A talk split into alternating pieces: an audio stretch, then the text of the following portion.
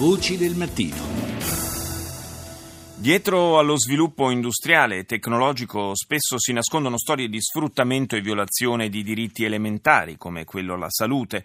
Amnesty International ha puntato il dito ieri contro i colossi della telefonia mondiale denunciando le condizioni a dir poco precarie in cui lavorano i minatori che in Congo estraggono il cobalto necessario per la produzione degli smartphone.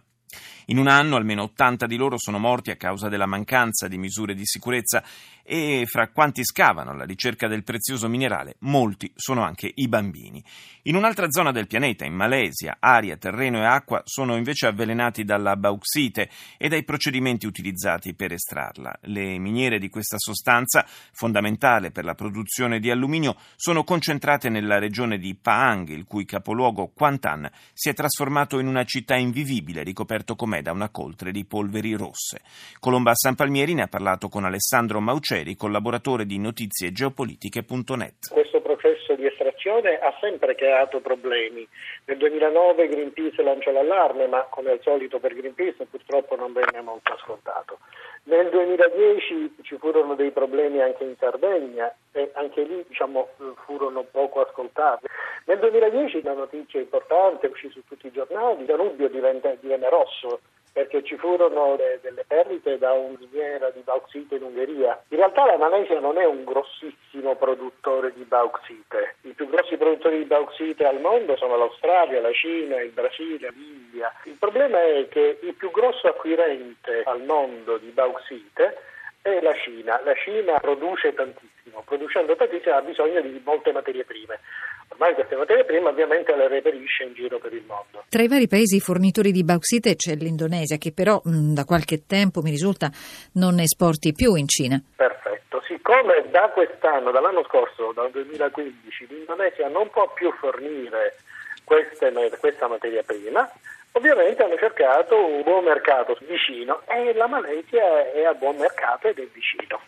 Tant'è vero che, tanto per dare qualche, qualche numerino, la produzione di bauxite in Malesia è passata da 162.000 tonnellate nel 2013 a 20 milioni di tonnellate esportate in Cina lo scorso anno. Questo ha fatto sì che il mercato esplodesse.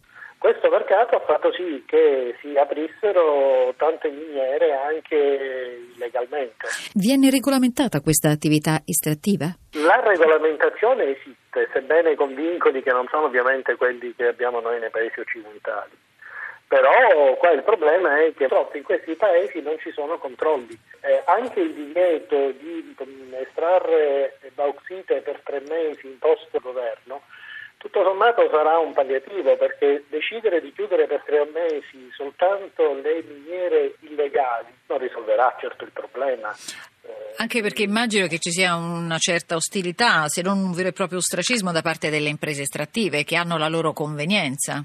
Ovviamente, anche perché in tutti questi paesi che sono, non dimentichiamo, paesi che hanno grossi problemi economici, eh, questo tipo di attività economiche diventano rilevanti. Ci sono delle denunce che hanno in qualche modo accelerato questo intervento governativo? Ci sono delle prese, prese d'atto, delle constatazioni che non si può più vivere, non si può più respirare e tra l'altro le conseguenze in Malesia come in molti altri posti sono sempre le stesse, nel senso quando queste polveri, eh, la bauxite eh, quando si estrae la bauxite, la bauxite contiene del ferro, il rosso proviene proprio dall'ossido di ferro.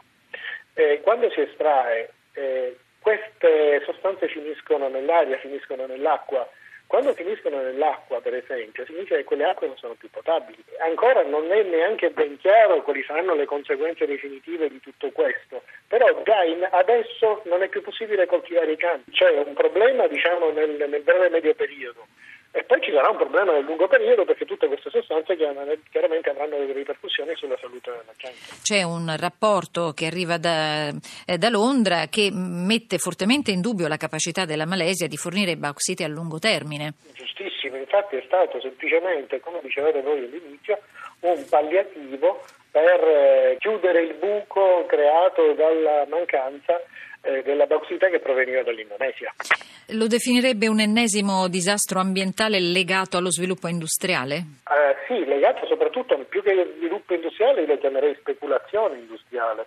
se non sono sufficienti le misure del governo malese, eh, quali potrebbero essere, secondo lei, le azioni più eh, coerenti da mettere in pratica? azioni sono quelle del, organizzazioni internazionali che dovrebbero intervenire, a cominciare dall'ONU. Il problema è che il potere dell'ONU su alcuni paesi finora è stato molto blando.